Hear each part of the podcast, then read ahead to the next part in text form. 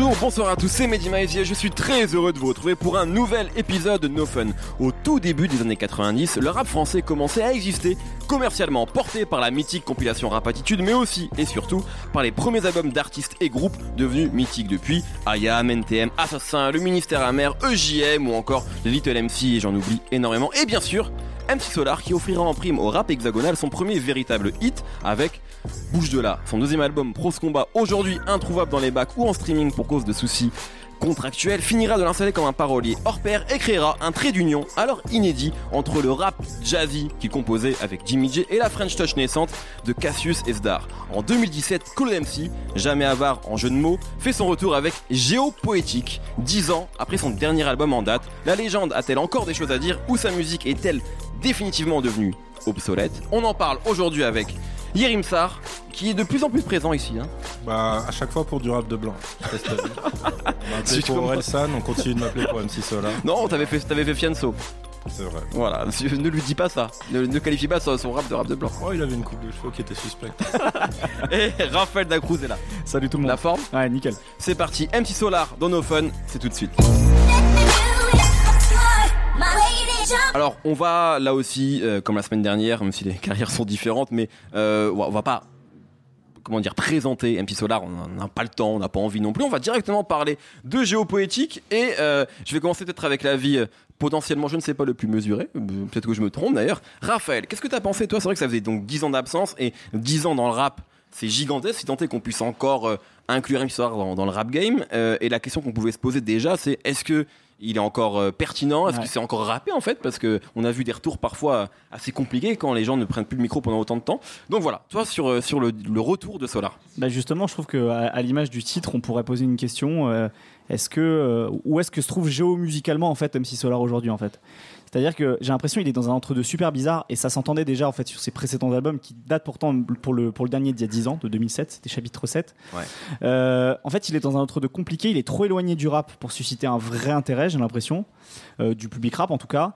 Et en même temps, il est trop éloigné des codes vraiment de la pop, tel qu'on l'entend aujourd'hui, pour susciter l'intérêt du grand public. Il est vraiment, il a, j'ai l'impression qu'il a un peu le cul entre deux chaises.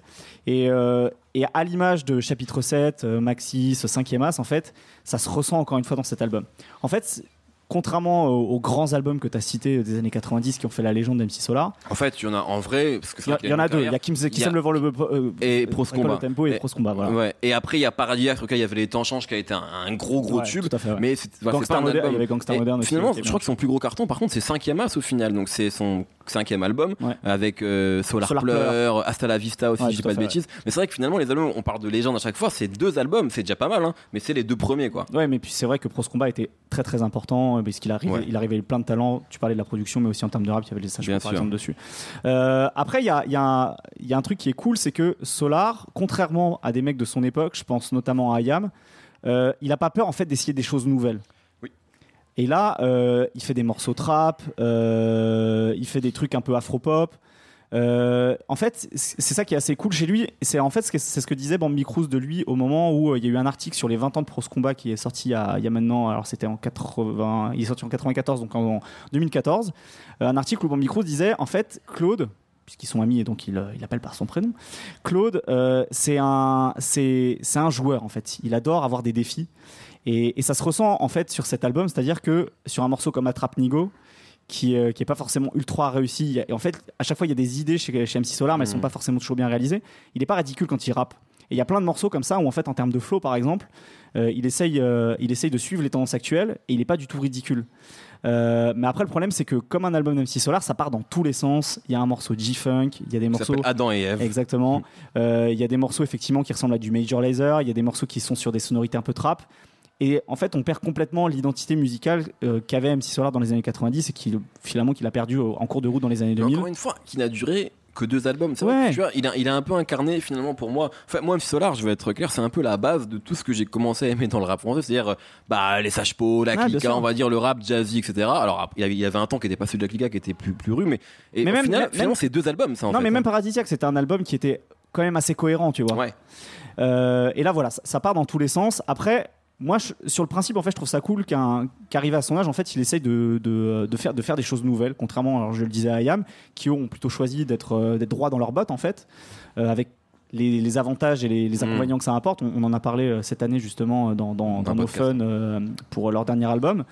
Euh, après voilà, on peut pas lui reprocher aussi de, de travailler avec les mêmes personnes avec qui il travaille de, sur les derniers albums, euh, qui sont euh, Alain J et Eric Carroz, euh, qui euh, qui, qui donnent pas en fait de personnalité en fait.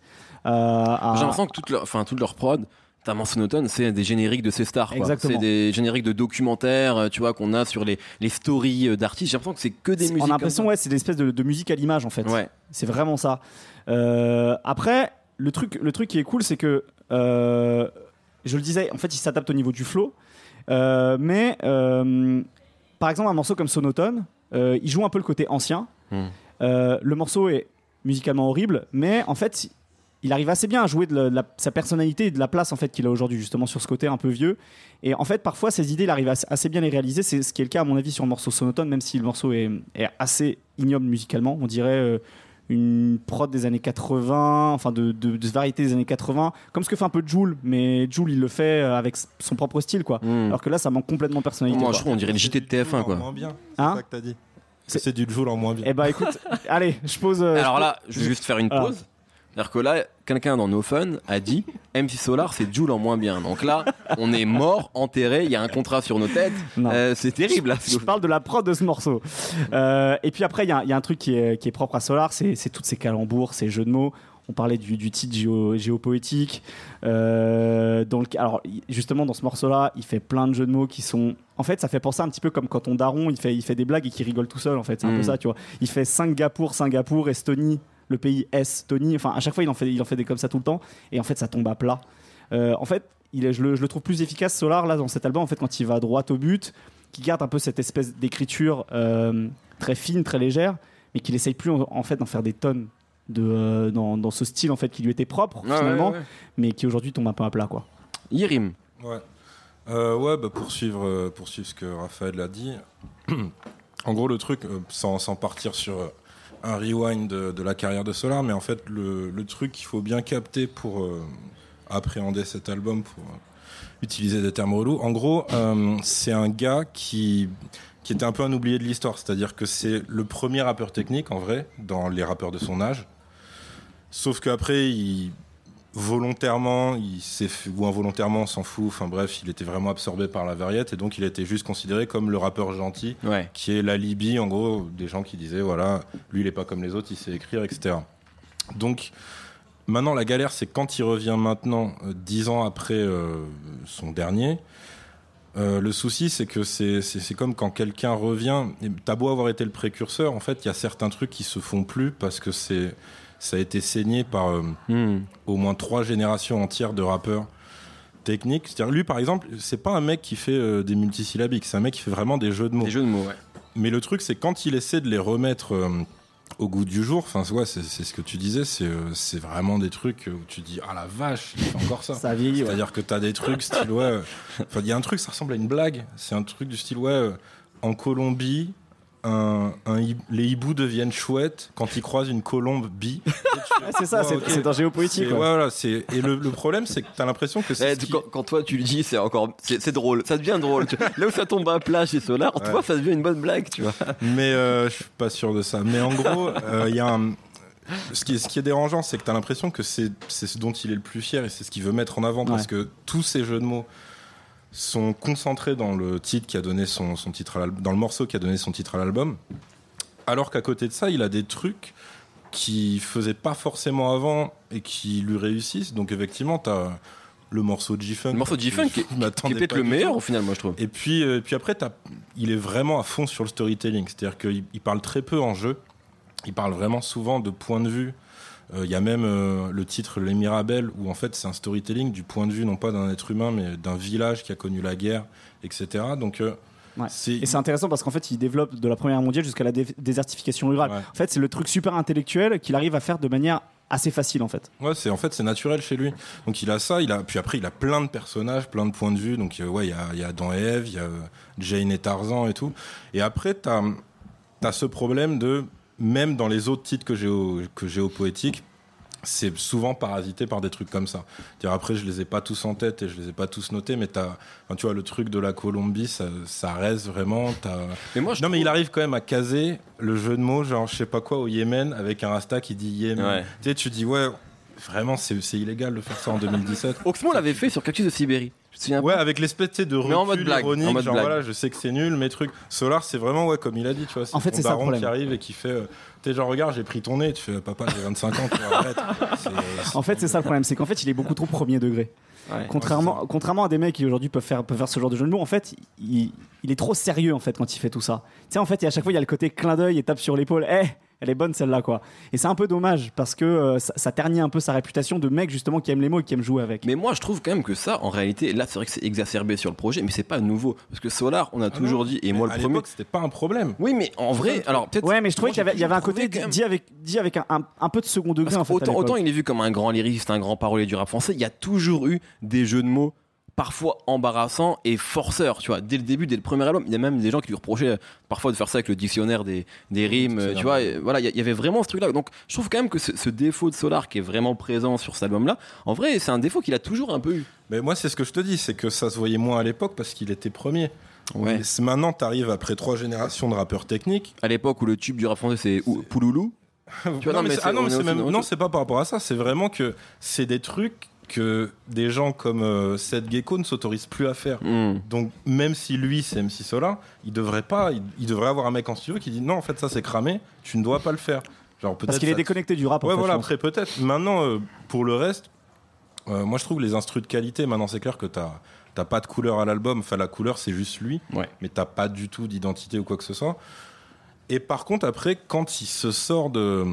En fait, de ses, de ses habitudes, euh, bah là, il, moi, j'ai pas de problème avec, euh, avec sa façon de rapper ou même sa façon d'écrire parce que, après, c'est bon, c'est pas, des, c'est pas des trucs qui me parlent. Ensuite, c'est vraiment un ancien, donc euh, c'est dix-neuf morceaux. Tu sens que c'est les mecs, tu vois, qui voulaient utiliser les quatre-vingts minutes d'un C D. Et après, t'as, euh, t'as le, le fait que, des fois, les instrus euh, sont. Alors, vous, vous avez dit des génériques un peu de, de télé.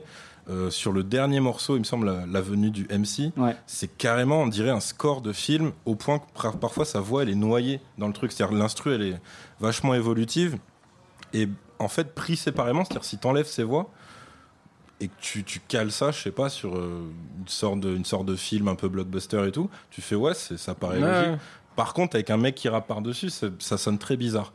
Donc... Euh, Donc voilà, et après... Euh... Par contre, par rapport à ce que tu viens ouais. de dire, effectivement, et ça c'est vrai que c'est quand même, pour moi, le, le gros point fort du disque et qu'il faut souligner, c'est que il rappe, il rappe bien, en fait. Ouais, tu ouais, vois, il moi, est pas ridicule. Moi, voilà, moi c'est la ça, grosse ça, crainte que j'avais, dire, ouais. Même sur Sonotone, ah. Tu vois, on peut aimer ou pas le morceau, quand même, il arrive, ah ouais. Et dix ans après, il fait un morceau de rap, même le, le morceau Attrape Nigo. Alors moi, tu vois, le, le propos du morceau, je trouve que c'est, ça tombe... un peu à plat et je suis pas sûr d'avoir tout compris au final, mais pas parce que c'est trop compliqué, parce que juste je comprends pas la blague, encore une fois. Ouais. Par contre, il fait de la trappe, il le fait bien en fait, tu vois. Et, en d'a, et, de... et d'ailleurs, il y a Zombie Zombie, c'est presque un. Si tu, tu parlais de Niska tout à l'heure, tu sais, ouais. Tu fais Zombie Zombie, ouais, Zombie, ouais. Zombie, en direct à Bendon à Bendo, ouais, ouais. Sauf qu'il a pas l'accent et tout, mais en fait, il se réapproprie les codes. Ça, il, il, il le fait bien. Ouais.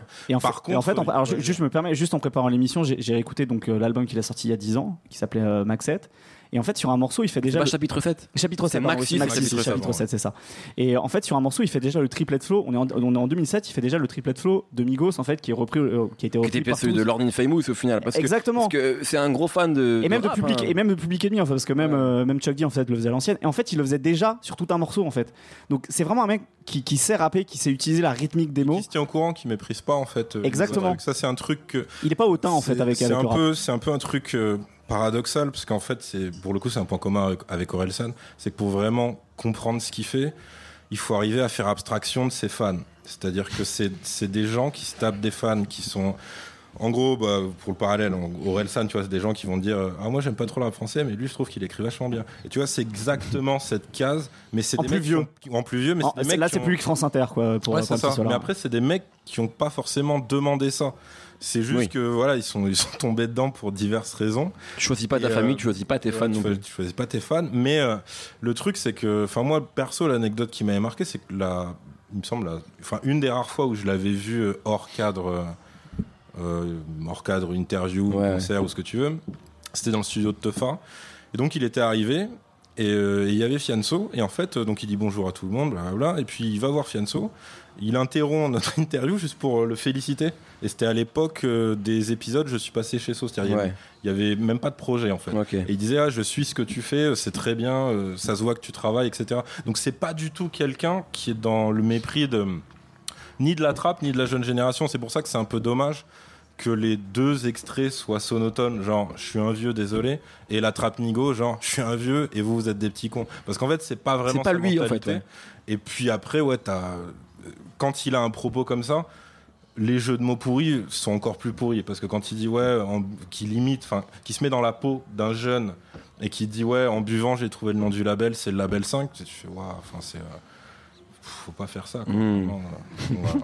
Très bien. Euh, Raphaël, tu veux rebondir ouais, sur... Juste peut-être sur le fait aussi que c'est un, c'est un rappeur à l'ancienne en fait dans sa manière de penser.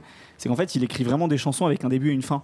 Ouais. Oui. Pas seulement quand il raconte des histoires en fait. Et un vrai sujet surtout. En fait, c'est un sujet qui développe en fait. C'est vraiment ça en fait. Il, il développe des thématiques et euh, c'est vraiment un rappeur à idées en fait. C'est pas un rappeur à punchline. C'est pas. Un... Et en fait, c'est, c'est même peut-être trop trop réducteur de le mettre dans les rappeurs à jeux de mots. C'est-à-dire que c'est vraiment en fait comme comme avant en fait. Il, il le fait aussi là. Il, il développe des idées sur tout un morceau avec A, B, C, D jusqu'à la conclusion quoi. Donc ça c'est vraiment intéressant. C'est, ça c'est un truc qui euh, qui reste en fait jeune dans sa tête même si euh, c'est des c'est des pratiques qu'on n'entend plus dans le rap mmh. aujourd'hui quoi. Bah, c'est surtout que c'est un truc qui est euh, pour le coup c'est, enfin, so, certains autres rappeurs le font, c'est, mais c'est pas forcément les rappeurs les plus euh, connus, cotés ou ce que tu veux. Genre, par exemple, pour moi, l'Alco le fait, le fait très bien. Le faisait, du coup. Le faisait. Ça fait longtemps qu'on l'a pas entendu. Mais c'est, c'est pas du tout un rappeur que les gens écoutent. À, mm. à la limite, maintenant, tu peux, tu pourrais dire que Damso le fait, mais il le fait pas du tout sur tous ses sons. C'est, euh, alors que lui, Solaar, ouais, t'as l'impression que c'est automatique. C'est, j'ai un concept et en fait, il y a presque pas de. de couplets gratuits ou de, de remplissage. C'est pour ça que c'est dommage que sur la forme t'aies ce problème de jeu de mots nus, ouais. Parce qu'en fait lui il y, y a des sons, il y a un truc qui s'appelle juste euh, I need gloves pour, donc euh, j'ai besoin de gants, et quand t'écoutes le morceau tu comprends vraiment où il veut en venir, et c'est une, une espèce de superposition de, de deux couplets qui racontent une anecdote avec une sorte de résolution à la fin qui t'explique pourquoi justement il y, euh, y a cette phrase qui revient, et en fait t'as, t'as ce côté un petit peu euh, script en fait dans ces morceaux. Et puis après, pour, pour l'actualisation, il y a des trucs... Je, enfin, je serais déçu si on me dit qu'en fait, il s'est fait aider ou quoi que ce soit.